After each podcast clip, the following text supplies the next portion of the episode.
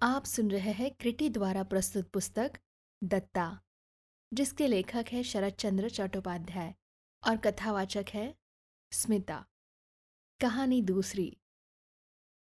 चार छह मास की नहीं, पच्चीस वर्ष की कथा लिख रहा हूँ। वनमाली अब बूढ़े हो गए हैं।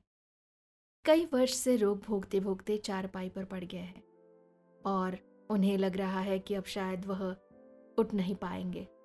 आराम से ही वह धर्म पारायण और धर्म भीरु है। भगवान में श्रद्धा है। मृत्यु से भय नहीं है। केवल यह सोचकर दुखी है कि अपनी एकमात्र कन्या विजया का विवाह कर पाने का अवसर नहीं पा सके। उस दिन तीसरे पहर अचानक विजया का हाथ थाम कर बोले, मेरे लड़का नहीं है। इसके लिए मुझे रत्ती भर भी दुख नहीं है। तू ही मेरा बेटा भी है। हालाँकि अभी तक तू पूरे अठारह वर्ष की नहीं हुई। लेकिन तेरे सिर पर अपनी इतनी बड़ी संपत्ति का बोझ डालकर जाते हुए मुझे रत्ती भर भी भय नहीं लग रहा। तेरी माँ नहीं है, भाई नहीं, कोई बूढ़ा काका दादा तक नहीं। तो भी मैं अच्छी तरह जानता हूँ कि मेरा सब कुछ सुरक्षित रहेगा। केवल एक अनुरोध है बेटी। जगदीश जो चाहे करे और चाहे जैसा भी है। मेरा बचपन का मित्र है अपने ऋण के बदले उसका घर बार मत छीन लेना। उसके एक लड़का भी है। मैंने उसे आँखों से नहीं देखा, लेकिन सुना है बहुत अच्छा है। बाप के अपराध के लिए उसे निराश्रित मत करना बेटी। यही मेरा अंतिम अनुरोध है। विजया ने रुंधे गले से कहा, बापू, तुम्हारा आदेश मैं कभी नहीं डालूँगी जगदीश बाबू जितने दिन जिएँगे उन्हें तुम्हारे समान ही मानूँगी। लेकिन उनके न रहने पर सारी संपत्ति उनके लड़के के लिए बेकार यूँ ही क्यों छोड़ दूँगी? उन्हें तुमने भी आँखों से नहीं देखा, मैंने भी नहीं देखा। अगर वह सचमुच ही पढ़े लिखे हैं तो आसानी से अपने पिता का कर्ज चुका देंगे। वनमाली ने बेटी की मुँह की ओर आँखें उठाकर कहा, कर्ज भी तो कुछ कम नहीं है बेटी, लड़का ठहरा। अगर नहीं चुका सका तो? बेटी ने उत्तर दिया, जो बाप का कर्ज नहीं चुका सकता, वह कुपुत्र है बापू। उसे सहारा देना उचित बात नहीं। वनमाली अपनी सुशिक्षित, तेजस्विनी बेटी के स्वभाव से परिचित थे। इसीलिए उन्होंने अधिक तर्क वितर्क नहीं किया। एक लंबी सांस लेकर बोले, हर कार्य में भगवान को सिर माथे पर रखकर जो कर्तव्य हो, वही करना बेटी। मैं कोई विशेष अनुरोध करके तुम्हें बाँध कर नहीं जाना चाहता। यह कहकर पल भर चुप रहकर उन्होंने फिर एक लंबी सांस ली और बोले, जानती हो बेटी, यह जगदीश जब वास्तव में मनुष्य कहे जाने योग्य था, तब इसने तेरे पैदा होने से पहले ही तुझे अपने इस लड़के के लिए मांग लिया था। मैंने भी हाँ कर दी थी बेटी। ये कहकर उत्सुकता से देखने लगे। वनमाली की इस बेटी की माँ बचपन में ही बिछुड़ गई थी। उन्होंने ही पिता और माता दोनों का कर्तव्य निभाया था। इसीलिए विजया ने पिता से माँ का लाड करने में भी कभी संकोच नहीं किया। बोली, बापू, तुमने केवल मुँह से कहा था, मन से नहीं। क्यों बेटी? मन से कही होती तो क्या उन्हें एक बार देखना न चाहते? वनमाली ने कहा, रास बिहारी से जब सुना कि लड़का शायद अपनी माँ जैसा ही दुबला पतला है, डॉक्टरों ने आशा नहीं की उसकी उम्र लंबी होगी। तब मैंने उसे निकट पाकर भी कभी बुलाकर देखना नहीं चाहा। वह उस समय कलकत्ता में ही किसी वासे में रहकर बीए में पढ़ रहा था। इसके बाद अपनी बीमारी परेशानी के कारण यह बात फिर सोची ही नहीं।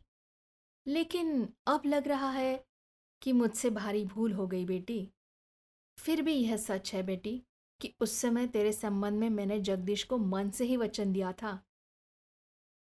कुछ पल रुककर उन्होंने कहा, आज तो सब यही जानते हैं कि जगदीश नशेबाज, जुआरी और निकम्मा तथा नाकारा है। लेकिन एक समय था जगदीश ही हम सबसे अच्छा था। विद्या बुद्धि के लिए नहीं कहता बेटी, वह तो अनेक लोगों के पास होती है। लेकिन इस प्रकार प्राण देकर प्रेम करते मैंने और किसी को नहीं देखा, और यह प्रेम ही उसका दुर्भाग्य बना।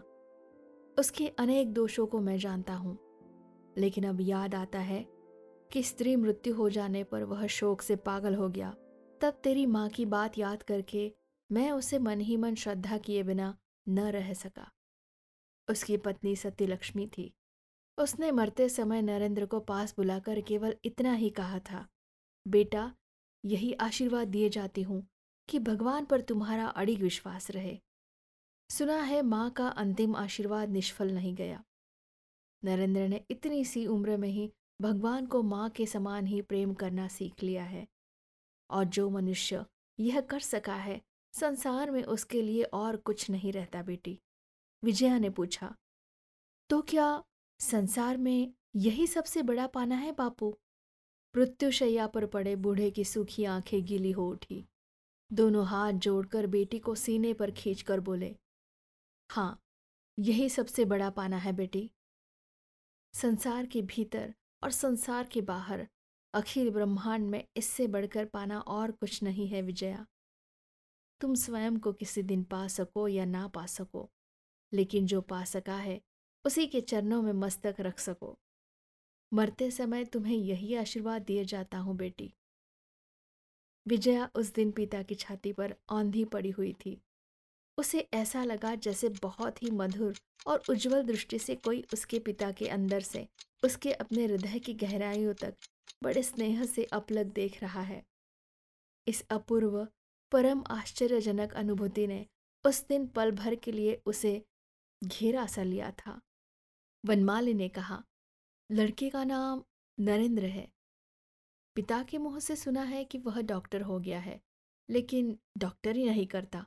अगर इस देश में होता तो एक बार उसे बुलाकर आँखें भर कर देख लेता। विजया ने पूछा इस समय वह कहाँ है?